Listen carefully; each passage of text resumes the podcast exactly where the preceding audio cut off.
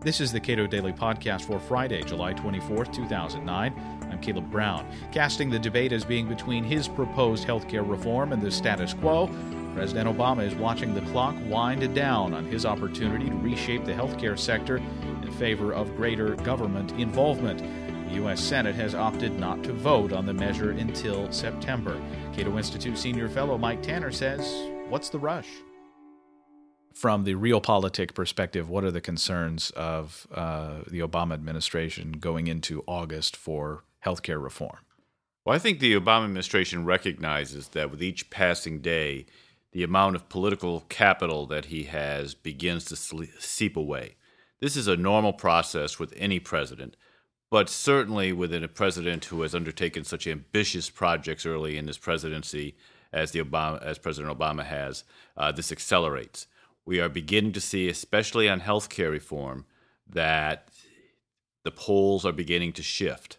Uh, recent Gallup poll now shows that a major more people disapprove of the president's handling of health care than approve.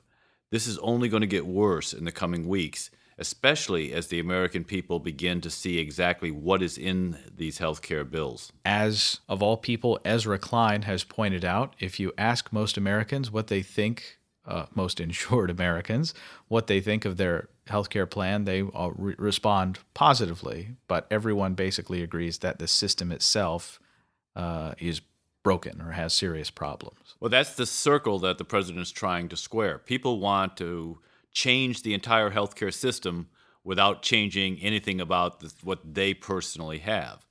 Uh, unfortunately, as soon as you start making changes to the system, you begin to make things worse for people who are satisfied today with their current health insurance. So I, I think the president faces an uphill fight in that. What he was hoping to do was float along on the rhetoric of universal coverage, cheaper health insurance, try and stay above the details. The problem is when this bill is out there for a long period of time, people, groups, Cato Institute have a chance to go in, look at the details of those bills, and point out to the American people where they're going to be losers. President Obama does something repeatedly that, uh, as much as I like to believe that that he's a, an upstanding guy, that I just I just can't stand, which is to say that if you oppose his reform, you are necessarily a defender of the status quo.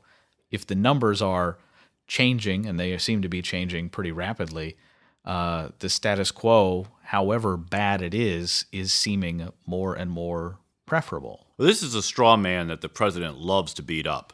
He constantly says the choice is between his proposal, every jot and tittle of it, and doing nothing.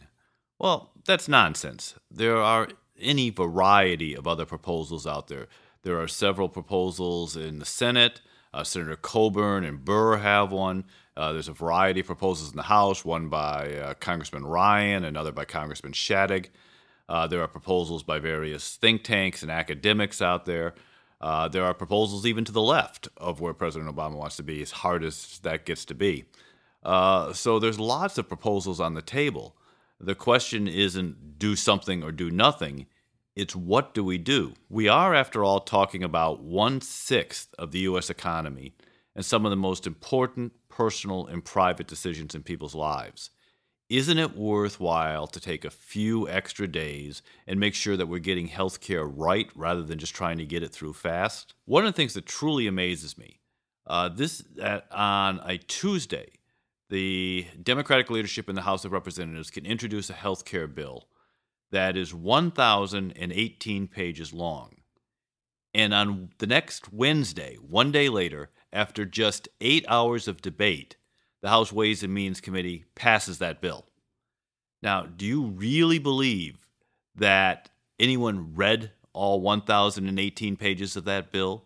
In fact, the president admits that he hasn't read the bill, and yet he says it must be passed in the next two weeks, or civilization as we know will end.